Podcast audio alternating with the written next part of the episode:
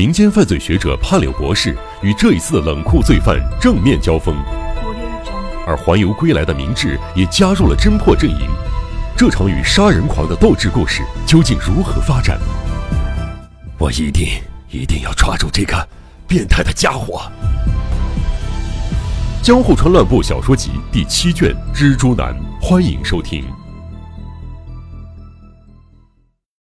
然而。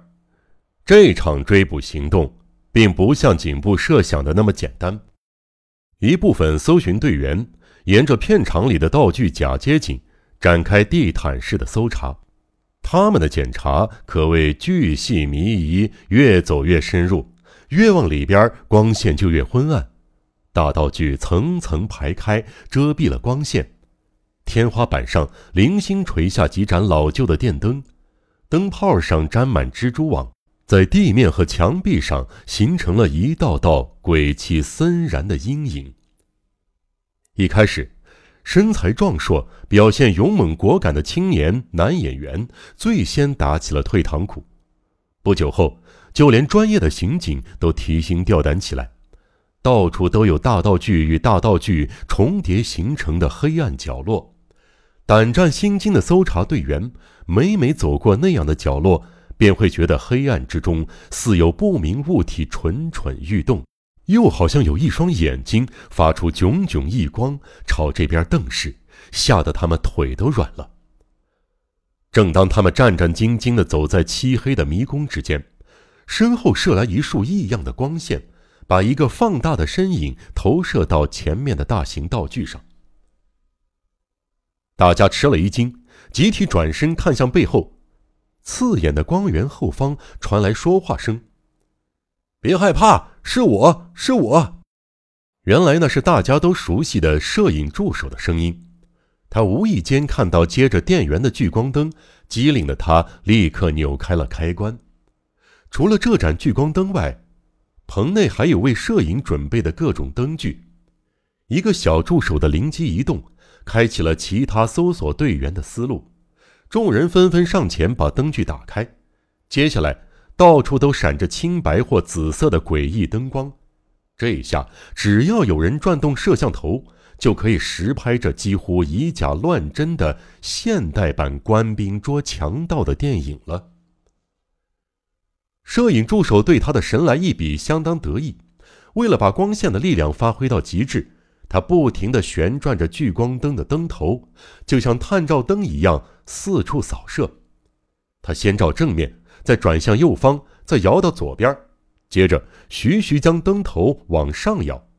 当光束打到天花板时，突然响起一声尖锐的叫喊：“啊啊，在在那儿！”为了让摄影机挂在上头。那边的天花板上架设了一条移动摄影轨道，就在那条轨道上露下了几缕老医生的白发。显然他已经全力缩小身体，但还是无法藏住全身。一名从军队退役后当了刑警的搜索队员自告奋勇上前，他可是把捉贼视为看家本领的，说道：“好看我的！”话音刚落。便直直奔向支撑轨道的铁柱，像一只敏捷的猴子，转眼之间就已经爬到顶上了。白发怪物犹豫了一下，似乎考虑该沿着轨道逃走，还是跳到地面上去。轨道另一头的柱子边上早已聚集了另一帮人，跳下去等于直接跌入追捕队伍的中央。进退维谷的杀人狂最后决定留在原地，摆好架势。决定和爬上来的刑警来场殊死战，这真是一场险象丛生的抓捕行动，难度及得上空中走钢索。爬到柱顶的刑警面对几乎陷入疯狂的怪物摆出的应战姿势，一下子手足无措起来。不过，他心里涌出一股勇气，大叫一声，猛地朝在轨道上的怪物冲去。怪物一步一步往后挪。刑警摆出相扑立式的架势，步步进逼。两个人的身影消失在大道具的另一侧，搜索队前端的人已经看不见他们了。但队尾站在大道具另一边的队员紧张的直咽口水，紧紧盯着天花板。轨道上方，双方展开了一场惊险的生死较量。在这种地方，比起力气，更重要的是如何保持身体的平衡。擅长体操器械的刑警灵巧地扭着身体，试图将对方从轨道上推落。只不过，比玩杂技，凶手显然比刑警略胜一筹。他似乎就要从横杆上掉下来，双脚却勾在轨道上，身体悬在半空。和他搏斗的刑警算准了他一定会掉下去，没有留下任何余地。当两脚离开横杆时，紧接着就传来一声巨响。仔细一瞧，发现他刚好掉进盛放大型海战军舰的大水槽中，激起一股完美的水花儿。刑警成了落汤鸡。当他从水槽中爬出来的时候，白发老怪已经从轨道跳到天花板的另一根横梁上了。他宛若一只飞禽，在横梁间自由穿梭，眼看着到了建筑物的边缘角落。在底下追的搜索队员乱成了一锅粥，相对于屋顶上一马平川的畅通无阻，底下林立着布景还有大道具。白发老怪前进一尺，底下众人只能不停绕弯儿，不得不跑上十间、二十间的距离。不过无论如何，搜索队员人多势众，还在四个入口都布上了岗哨，他们坚信恶贼必定逃不出这栋建筑。他们商量了一下。一致同意耐心等候，直到恶贼耗光精力为止。此时，波月警部和野崎也加入了天花板下的捕贼行动。十分钟、二十分钟过去了，天花板上的怪老头犹如猫爪下的老鼠，咬牙坚持他那力不从心的挣扎。也许已经精疲力竭了，眼看着一只手就要从横梁上滑落下来。身体掉落在追捕的众人不远的前方，却就这么昏倒在地上一动不动了。波月警部心花怒放，现在正是按住敌人的最佳时机。用绳子捆起来！命令的刑警单手拿绳，慢慢接近，而后骑在老怪身上。就在他即将把绳子捆上去的时候，啪！响起了一个异样的声音。跨坐在白发老怪身上的刑警，像一只破败的人偶般往后仰去，周边立刻升腾起一股白烟，呛鼻的硝烟直直冲入人们的鼻孔。定睛一看，白发老怪被震得连胡须都飘了起来。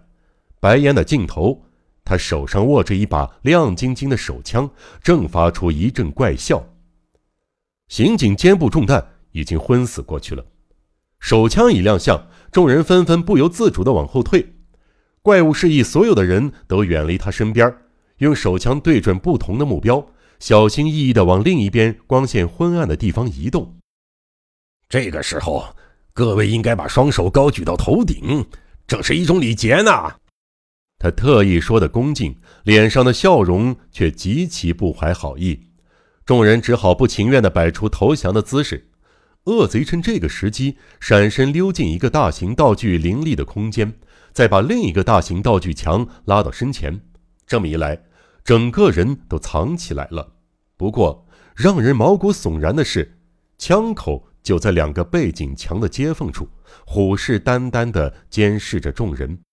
你们哪怕只是动动手指头，枪口的烟都会再冒出来一次。里边的怪物郑重其事的威胁。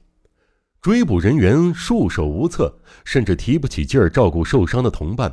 他们就那样高举着双手站了很久，恶贼也机警地站在原地。过了很久之后，那个让人心生恐惧的枪口依旧指着众人。就在僵持之际，判柳博士终于从人群后方走了出来。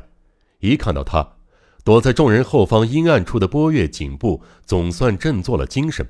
但他还是保持高举双手的姿势，向博士低语：“终于把那家伙逼到那片布景的后面了。不过，帕柳博士看到了吧？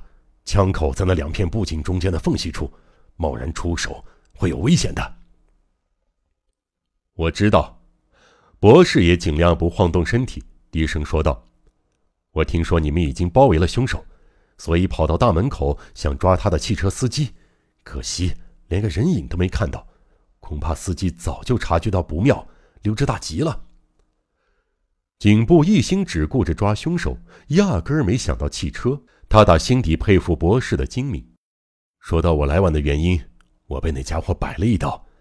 他的雕虫小技把我骗了，被关进对面的空房间，那房门可牢固了，害我费了好大的功夫才跑出来。难怪之前没看到博士的人影。这个以后再说吧，现在最要紧的是眼前的事儿。如果让这个家伙跑了，那就白辛苦了。偏偏他手上有枪，真麻烦。您有什么好主意？放心，子弹也就几颗，只要小心避开，就不会中枪。不过这么多人挤在一起很危险，你们再退后一点。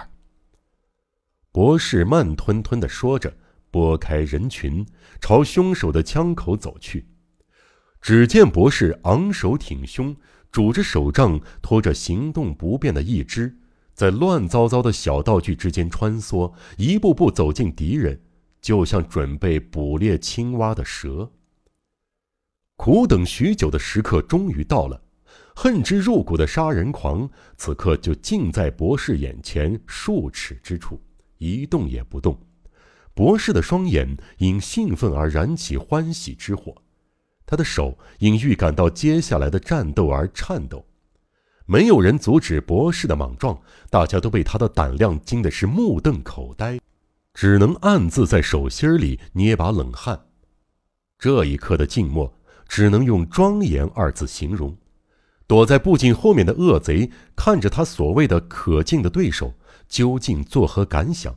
诡异的是，他只是一直保持沉默，蹲踞在黑暗中。博士喘着粗气的呼吸声清晰可闻。捕食青蛙的蛇，在没有一举就逮到猎物的把握之前，会以看不出位移的速度步步逼近；可一旦他认定的最佳时机出现时，就会在电光火石的瞬间迅速扑向对方的头部。博士现在就是这样，他弯腰屏息，悄无声息地移动到目标地点附近后，一蹬健康的腿，如离弦的箭，飞扑向敌人藏身的地方。悬疑、惊悚、惊悚、恐怖、恐怖、推理、推理，《江户川乱步小说集》，我是播讲人赵鑫，让我们一起走进这个光怪陆离的世界。光怪陆。